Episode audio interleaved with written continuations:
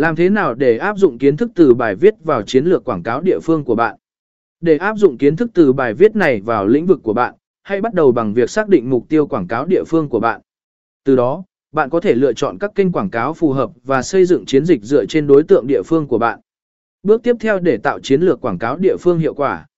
Sau khi triển khai chiến dịch quảng cáo địa phương, đừng quên đo lường và tối ưu hóa hiệu suất của nó. Sử dụng dữ liệu để điều chỉnh chiến dịch và tạo sự kết nối mạnh mẽ với